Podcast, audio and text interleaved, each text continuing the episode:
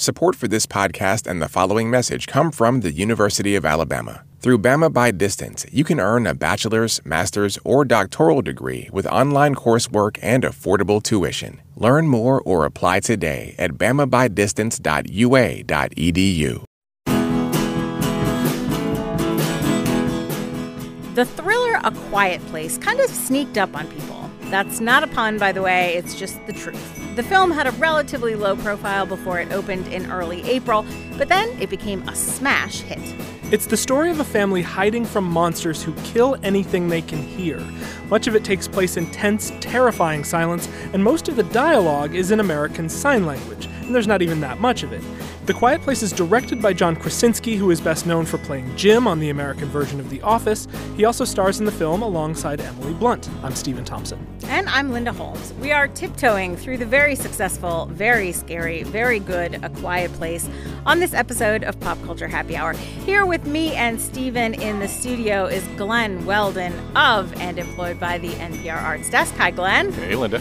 And joining us from member station WOSU in Columbus, Ohio, for the very first time from the great state of Ohio, is freelance writer Meryl Williams. Meryl writes about TV at Apartment Therapy, and she's had bylines at the Billfold and the Washington Post. Hello, Meryl. Hello, thanks for having me. We are so excited that you are here.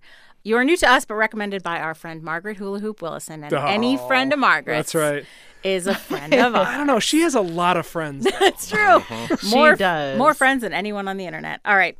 So, Stephen, you and I saw this together, and I think it's safe to say that we cringed at a lot of the same places. Like, it's a scary movie. It's really, really effective. First of all, I regret bringing my movie snack from home of sun chips and celery. did not did not work out well. I actually got a, had a bag of Skittles, and you could hear You did. the individual Skittles rattling against each other in the theater. It's true. It- I've never seen you take Skittles out of a bag so slowly. in So my daintily. life. So daintily. Yeah, usually I'm just I use my hand as a scoop. Uh-huh. Um, one thing I love about this movie, this is a PG-13 horror movie. When I look at horror movies and when I go to horror movies and you see that PG-13 rating, there's kind of tells you something like like there's something about this that is going to be not necessarily like a full-on horror movie, right? This takes the PG 13 ness of it and uses it as a strength, uses it to withhold, it withholds a lot of gore, it leaves a lot to the imagination. And as such, you just wind up hooked into the suspense. This is more a suspense movie than a horror movie, mm-hmm. and I think an enormously effective one. yeah.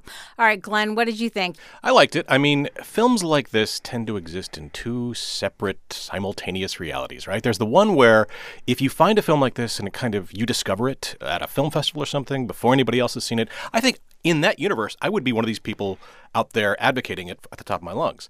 I didn't see it in that universe. I saw it in this one, where it is already a huge critical Yeah, hit and yeah. a huge commercial hit. And so expectations do weird things. And that's not fair to the film, but I do think I liked it. I really liked the use of ASL in it.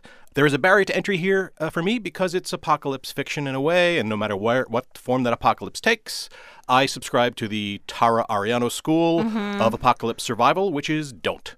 Uh, Yes. just- I want to go quickly. yes, it's like because I know myself. I know how pampered I am, and You're so first against the wall.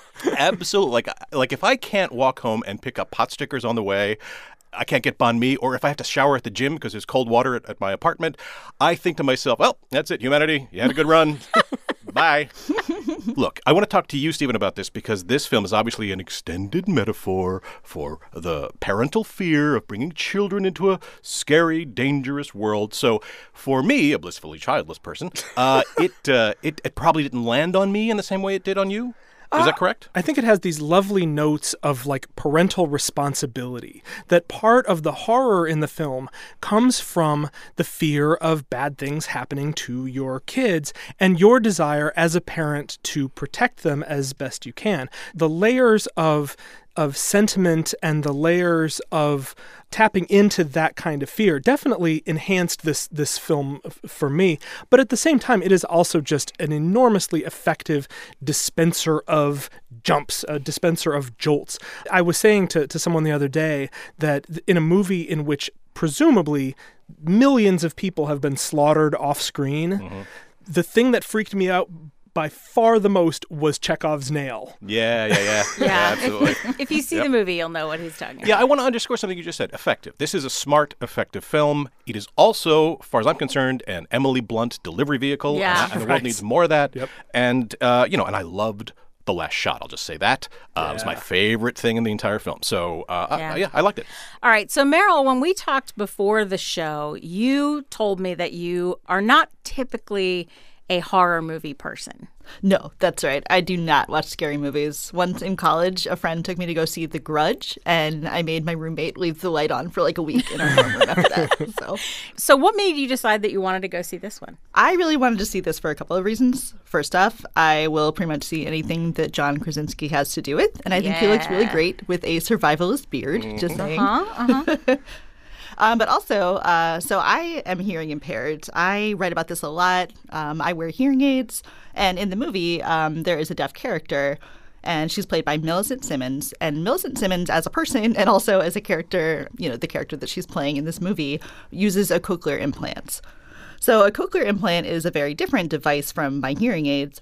But there was this really cool moment. It's this small, quick little thing where she turns on her cochlear implant and snaps her fingers to see if it's on. And it's this tiny little sound check that I recognized immediately because that's the same exact thing that I do every morning when I turn on my hearing aids. So that was pretty cool to see. Yeah.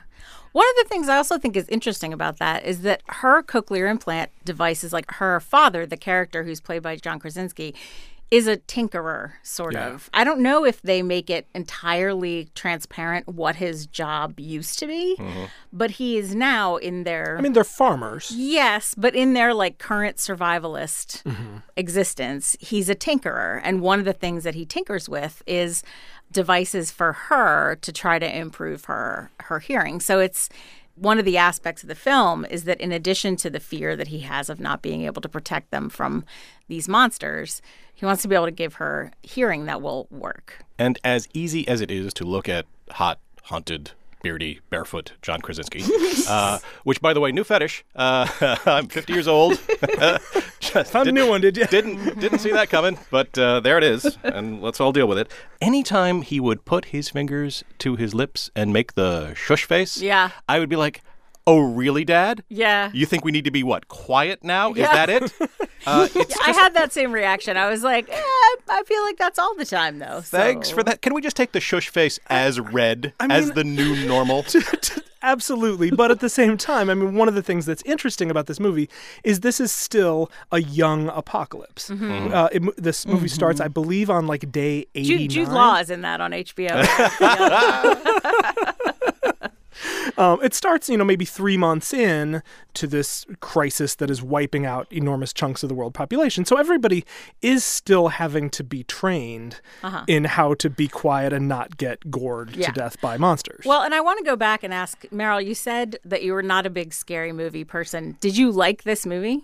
I did. I loved it. I think it's more suspenseful than scary, don't Yeah. you think? Like someone had described it to me as, oh, it's more, you know, suspenseful like Get Out and less of a gory movie than like the Saw franchise or something like Yes. Right, true. You're not constantly seeing gore. What you're constantly seeing is a sense that something terrible is going to happen, which is in a lot of ways, at least the first like two thirds of Get Out is the same, it's true. the same mm-hmm. thing.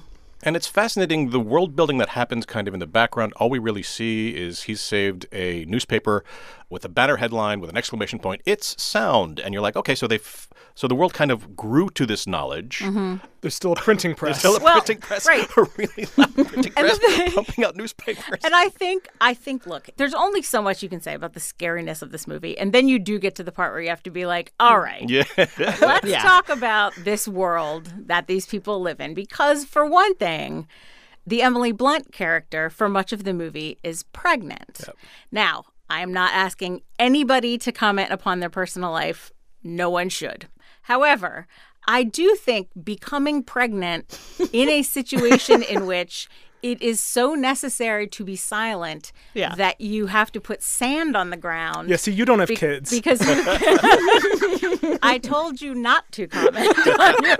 but the point is, if you have to be so quiet that you can't even walk barefoot on the regular ground, if you have to go barefoot on sand, I feel like becoming pregnant might be difficult, but mm. I I will defer.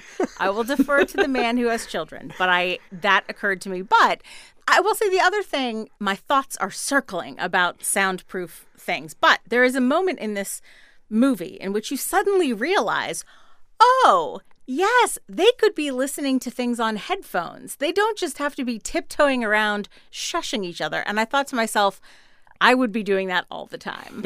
I would have headphones in all the time. I mm-hmm. wouldn't be like playing Monopoly with soft felt pieces. Yeah. I would be listening to the radio, I assume. Although I don't know who's making radio anymore. So maybe I'm just listening You're just listening to, my- your archived podcasts. you I'm probably have finally enough. catching I was going to say you have enough to last you hundreds of years. I'm finally sure. catching up on WTF. I mean, one of the terrifying things for the Millicent Simmonds character is not just that she can't hear the possibly encroaching monster, she can't even know if she is inadvertently making noise. Yeah. And I think that's hmm. one of the interesting things about the film. And one reason they're maybe not wearing headphones listening to podcasts is you need to be hyper aware of whether anyone around you is making noise at all times. Yeah, I would agree with that. what else did you think about the, the world in which these people existed, Meryl? oh, it was so interesting. Although it did seem kind of strange that they would every once in a while happen upon another person. Yeah. But yeah, I liked their resourcefulness and kind of the way that they found to go on with their everyday lives. I think that it was super interesting that the basement was kind of this walled off area that mm-hmm. the kids weren't supposed to go down in. And that's where the, the dad was doing his, his tinkering and things like that. Oh, and along those lines, I wanted to add, I had kind of taken it in terms of the, the cochlear implant and his tinkering with that. I took it that she'd had a fully functioning one when the event or whatever it was happened, and then it broke, and maybe he was just trying to repair it. Trying to fix it. Interesting. Yeah, Mm-hmm. I there is a lot in the film that I think is sort of elided. They Mm-hmm. don't really fully try to give you a lot of details. You know, one of which is how did these monsters get there? And as Glen points out, why were they still running printing presses once they figured out that it's sound? That's that's- Uh. any editor would be like, hmm. the headline is telling us something. so maybe we should just send it out electronically. Yeah, it's true. so just read it on your iPad, because uh, yeah, Is this Krasinski's first directorial movie? Third. So he's done two films before this: Brief Interviews with Hideous Men and The Hollars. I have seen neither of them. This is a, as I say, its ambitions are modest, but it's very effective at what it does. yeah, I agree. I think he's a revelation in this movie. I think as a director in particular. Yeah. He did co-write the screenplay. He's very effective, Glen, as you say, as the haunted beardy lead. But the directorial choices, I think, are really clever. And you know, when you talk about the eliding that's going on in the plot, uh, they keep the movie very, very contained in a lot of ways. I think that's a lot of just very smart directorial and storytelling choices. Um, he does a very, very nice job of kind of cueing you as to what is has the potential to cause noise. There's just lots of like little contained foreshadowing. This is a 91 minute movie, and it uh, just is. yeah. It, it, it like the plot is not necessarily airtight, but the storytelling felt airtight. Yeah, and I think we've talked a lot on this show about about movies that are overlong, and you know, to the point where it it's a little tired to say just for its own sake that things are too long. Sure. But I do appreciate a film that seems to have respected the fact that it can be compact and that mm-hmm. that is perfectly fine and to actually have this little dialogue. There is dialogue in it. It's in ASL for the most part, but there are long sequences in which there's none. There are long sequences in which either you're seeing a lot of people who are extremely terrified or I think Stephen made reference to Chekhov's nail, and if you've seen the, the film, you know what that's referring to. But that whole sequence, I think, it's not a novel kind of sequence. Right. It's a kind of sequence that goes after a very visceral, very simple kind of feeling. And Stephen and I were both like in the theater physically crawling out of our seats yeah. because because of that entire sequence. And I think you have to direct things like that and edit things like that very well. I also think the score is quite good. Mm-hmm. Well, one of the things that Marilyn and I talked about on the phone too is that it reminded me a little bit of Wait Until Dark, which is an Oh, Audrey, yeah. Audrey about that Hepburn movie that I love, where she plays a woman who's blind, and the the changing around of what your sensory perceptions would be in this film. It's you can't make noise, and for the Millicent Simmonds character, she can't hear, but With the Audrey Hepburn character, it's just that she can't see. But when you alter a character's senses, and it's true here as it is in Wait Until Dark, that what you might think of as something that would make it harder to fight back has its strengths in allowing you to fight back. And I appreciated that about it too. Of course, as Meryl said, Audrey Hepburn, not blind. um, I think we can probably agree that it's nice to see an actual hearing impaired actress playing a hearing impaired character. Yeah, definitely. Um, a lot of times movies will cast hearing actors in deaf or uh, in hard of hearing roles. Um, for example, 2016's Hush, which was about a deaf woman played by a hearing actor, Kate Siegel, but yeah, it's just it's really gratifying to see someone who actually lives that experience portraying a character uh, like this. So yeah, Millicent Simmonds was she did such a great job, and I also understand that she taught a lot of the sign language on set, which is pretty cool. Yeah, I read up a little bit on her and that she was able to sort of give notes. Mm-hmm. I mean, Mm-hmm. I wonder if the snapping even kind of came from her. Uh, I wondered that too. Yeah, I was like, was that scripted or did she just go for it? But Yeah. I, I suspect the latter, but I don't know for sure. I think when you have a film like this, it doesn't seem like it's made off of a word for word. You know, when there's so little dialogue, you have to think that there's a fair amount of looseness in mm-hmm. what you could choose to do in terms of your presentation and body movement and all that stuff. So it could be a combination of both, actually. Uh, I am confident that many of you have seen A Quiet Place, so uh, I will be curious to hear what you think about it and come and find us on Facebook at facebook.com slash PCHH or tweet us at PCHH. When we come back, it's going to be time for our favorite segment, What is Making Us Happy This Week? So come right back. Support for this podcast and the following message come from Hulu. With the largest streaming library full of your favorite reality TV shows, Hulu is the home for reality TV's biggest fans. Catch all the drama, all the tears, all the heartbreak, all the competition. Because Hulu has your reality TV. Start your free trial today. Learn more at hulu.com. This message comes from NPR sponsor BetterHelp, a truly affordable online counseling service. Fill out a questionnaire online and get matched with a licensed counselor best suited to your mental health needs. Whether it's depression, anxiety, or trauma, BetterHelp will help you overcome what stands in the way of your happiness. Learn more at betterhelp.com and get 10% off your first month with promo code HAPPYHOUR. BetterHelp. Get help anytime, anywhere. Welcome back to Pop Culture Happy Hour. It is time for our favorite segment, What is Making Us Happy This Week? Stephen Thompson, what is making you happy this week, buddy? First, a quick announcement. We are soliciting topic ideas for this show. Go to facebook.com slash PCHH. Whether it is a new piece of entertainment, an old piece of entertainment, or one of those timeless and more general topics that we have been known to take on sometimes. We have already, as of this taping, received more than 150 suggestions on our Facebook page. We love it. Keep them coming. They are enormously useful. The other thing that I wanted to talk about this past weekend, Twitter was an absolute heap of flaming garbage. Mm-hmm, mm-hmm. and I You don't say. and I kept I kept like absentmindedly checking Twitter, going, "Whoa, nope, and putting my phone down. And one of those times when I absentmindedly picked up my phone, I saw a tweet from uh, one of your favorites, Linda Holmes, John Moe. Oh, yes, Uh, uh-huh. who, who tweeted, and I quote, Your most boring, mundane, inconsequential celebrity encounter. oh, yeah. Go. This was a good one. This tweet, uh, as of this taping, has received more than 19,000 responses, including things like, I saw Ben Affleck buy a banana and then sulk off to his illegally parked car. 1,400 likes. Of course. That is dense. That's white dwarf dense right there. And so what you get, i- and that tweet is a perfect example of a novel in Yeah. what 15 words. Yep. And it, it is amazing, and I think in part a product of how unpleasant a weekend it was on Twitter, that this just kind of throwaway, silly idea just captivated the universe of Twitter. And Yeah. I would say mine would be the time that I ran into uh, the guy who played my other brother Daryl on, Oh, on, sure. on Newhart. Ran into him at a bowling alley in Scandinavia, Wisconsin. That is that is amazing. Thank you very much, Stephen Thompson. All right, Glen Weldon, what is making you happy this week? This Saturday, May 5th, is free comic book day.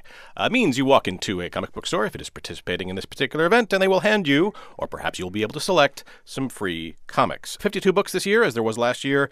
I am going to say, I've been doing this a while. This, I'm not all the way through all the books, but this is easily the most varied, interesting, best selection of books I've ever seen. More books from the point of view of girls and women, more genres to choose from, not just science fiction and superhero, but YA, fantasy, crime, humor, history, and also non genre, just kind of slice of life stuff. And also, I, this is a personal pet peeve of mine. Far fewer are what I call samplers, which is where the publisher jams like 7 of their books mm-hmm. together and you get two pages from each, and that's mm-hmm. just not satisfying to anybody. It's it's I understand why they do it, but most of the books you're going to pick up are, you know, they might be chapters from a, a graphic novel or they might be one book from an ongoing series, but it will be a satisfying read. So I'm really only finished the all ages books right now as, as we as we tape, but I do want to shout out two especially to look for Invader Zim and Sparks. Uh, those are two books. They are just so funny, so clever, so good. So that is free comic book day this Saturday. Go out, make me proud. Thank you very much, Glen Weldon. Meryl Williams, what is making you happy this week? I am really excited because it was recently announced that season two of Glow, Gorgeous Ladies of Wrestling, Yeah. is uh, coming to Netflix June 29th. So you have a little bit less than two months to catch up on season one if you missed it last summer. But it stars Alison Brie and Marc Maron, and you guys had a really great discussion of season one when it came out. And it's just, it's a really refreshing show all about women wrestlers. And I play roller derby, which is very different from wrestling. but my teammates and I get very excited when we see celebrations of women's athleticism. So definitely go check out Glow if you haven't already. Mm-hmm. Great show. Thank you very much, Meryl Williams. Making me happy this week. You're not going to believe it. You're just not going to believe it. Is it your dog? No. what it is, is when they first announced that YouTube Red, which is the YouTube content service, was going to make a sequel series called Cobra Kai, mm-hmm. following the Karate Kid like 30 some years later, starring Ralph Macchio and William Zabka. It sounded like the worst, the most cynical, the most wretched of retreads to me, hypothetically. It's not. It is, I'm not going to lie to you, cheaply made. Not all of the acting. The devil you said. Not all of the acting holds up. But let me tell you what the basically the thesis of Cobra Kai is. The thesis of Cobra Kai is these guys both got stuck in high school mm. because Johnny, played by Zabka, the blonde bad guy, never got over losing at karate and has become an embittered loser, perhaps a bit racist, hmm. and hates everyone and sits around drinking beer and feeling sorry for himself that he is a victim of society being what it is. Whereas Daniel LaRusso, played by Ralph Macchio, has become a kind of a slick car dealer who doesn't do karate anymore but gives away a bonsai tree with every car and says we kick the competition and sort of plays off the glory of high school. Having won a karate competition in high school. And it's on. Well, he was the All Valley Tournament champion. it's true. Yes, he Uh, was, I, I don't know if you know that, but anyway, the point being, it's surprisingly interesting as a story about people decaying in middle age, not awesomely. if you have access to YouTube Red, watch a couple, especially if you have a soft spot for the Karate Kid. See if you get what I'm saying. Cobra Kai. I can't believe I'm saying this. Now available on YouTube Red is what is making me happy this week. And that brings us to the end of our show. You can find all of us on Twitter. You can find me at Linda Holmes. You can find Stephen at I Dislike Stephen. You can find Glen at GH Weldon. And you can find Meryl at Meryl Williams. That's Meryl just like Meryl Streep. You know, the great one. and you can follow our producer Jessica Reedy at Jessica underscore Reedy and our producer emeritus and music director Mike Katzif at Mike Katzif. That's K A T Z I F. Mike's band Hello Come In provides the music you're bobbing your head to right now. Thanks to all of you for being here. Thank you. Thank you. Thank you. And thanks to all of you for listening. If you have a second and you're so inclined, please give us a review on Apple Podcasts. That will help more folks to find the show. We will see all of you right back here next week. Ever find yourself saying, that happened this week? Us too, all the time. I'm Tamara Keith, host of the NPR Politics Podcast, where we follow the political twists and turns and break down what it all means. Find us on the NPR One app or wherever you get your podcasts.